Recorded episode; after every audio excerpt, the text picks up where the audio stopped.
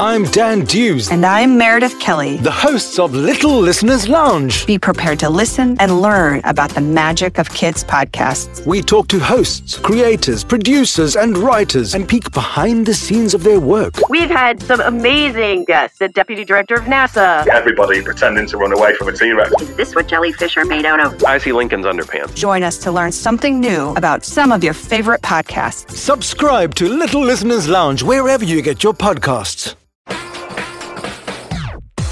Guys! Thanks so much to our Patreon supporters for helping us produce our epic new series, The Wizard of Oz.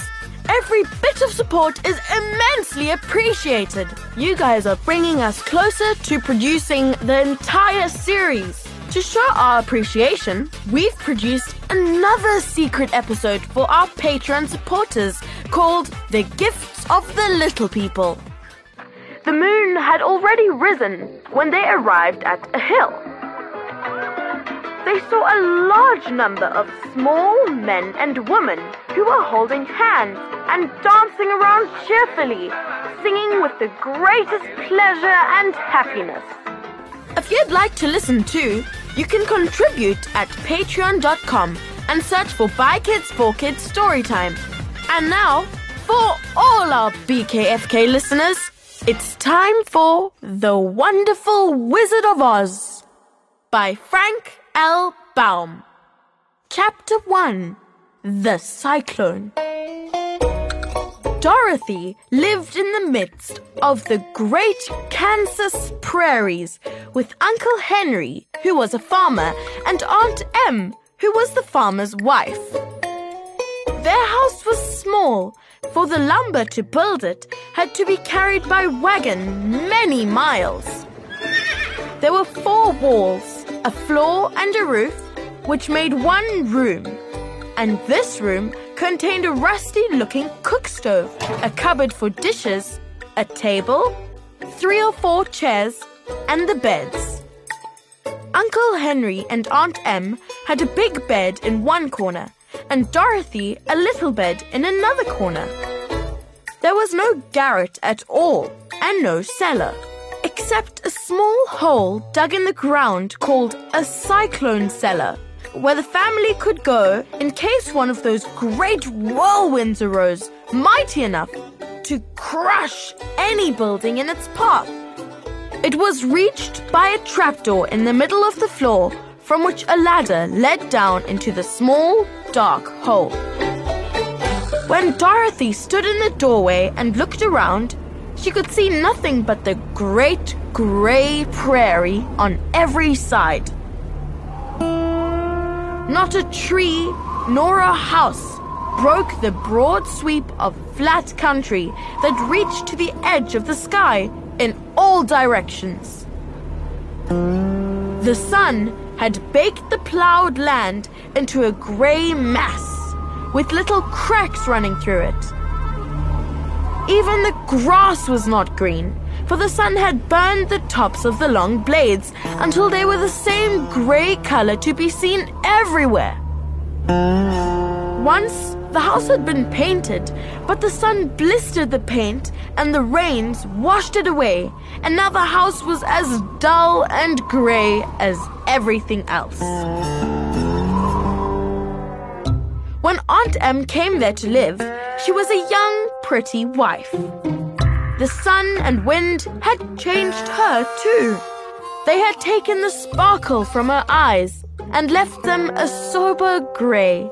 They had taken the red from her cheeks and lips, and they were gray also. She was thin and gaunt and never smiled now.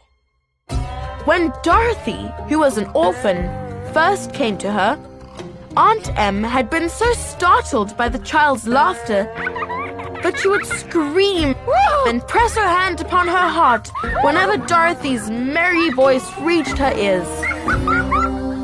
And she still looked at the little girl with wonder that she could find anything to laugh at. Uncle Henry never laughed. He worked hard from morning till night and didn't know what joy was. He was grey also, from his long beard to his rough boots, and he looked stern and solemn and rarely spoke. It was Toto that made Dorothy laugh and saved her from growing as grey as her other surroundings. Toto was not grey. He was a little black dog with long silky hair and small black eyes that twinkled merrily on either side of his funny wee nose. Toto played all day long, and Dorothy played with him and loved him dearly. Today, however, they were not playing. Uncle Henry sat upon the doorstep and looked anxiously at the sky, which was even grayer than usual. Dorothy stood in the door with Toto in her arms and looked at the sky too. Aunt Em was washing the dishes. From the far north, they heard a low wail of the wind, and Uncle Henry and Dorothy could see where the long grass bowed in waves before the coming storm. There now came a sharp whistling in the air from the south, and as they turned their eyes that way, they saw ripples in the grass coming from that direction also. Suddenly, Uncle Henry stood up. There's a cyclone coming, Em. He called to his wife. I'll go look after the stock. Then he ran towards the sheds where the cows and horses were kept. Aunt Em dropped her work and came to the door. One glance told her of the danger close at hand. Quick, to Dorothy! She screamed. Run for the cellar.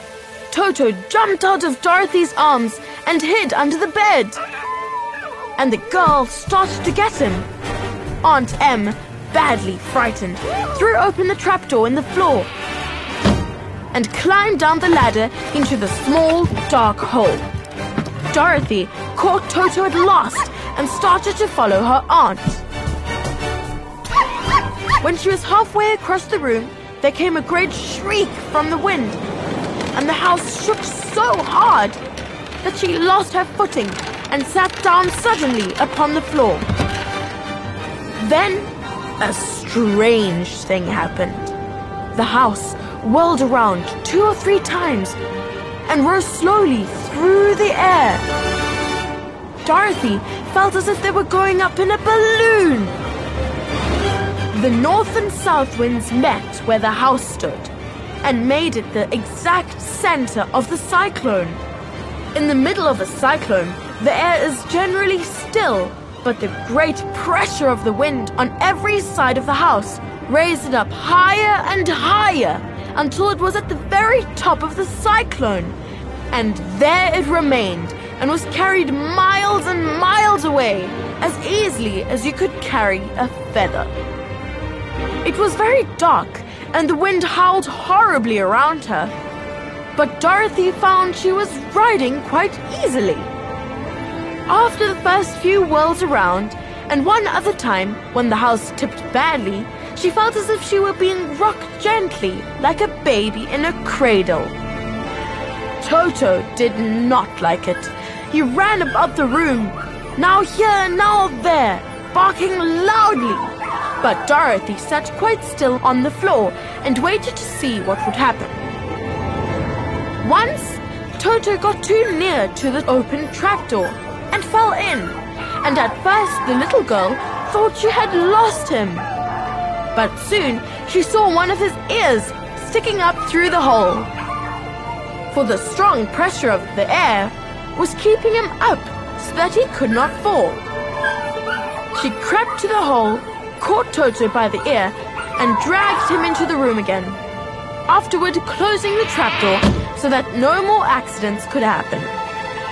Hour after hour passed by, and slowly Dorothy got over her fright, but she felt quite lonely, and the wind shrieked so loudly all about her that she nearly became deaf.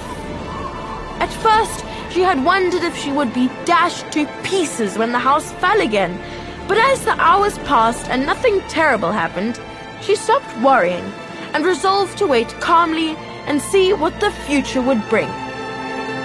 At last, She crawled over the swaying floor to her bed and lay down upon it, and Toto followed her and lay down beside her. In spite of the swaying of the house and wailing of the wind, Dorothy soon closed her eyes and fell fast asleep.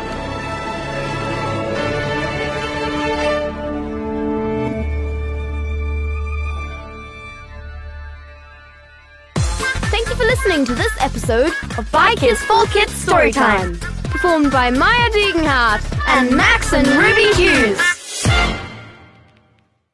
Hey guys, if you like this episode, please share it with your friends and family. It is one of the best ways to support BKFK Storytime.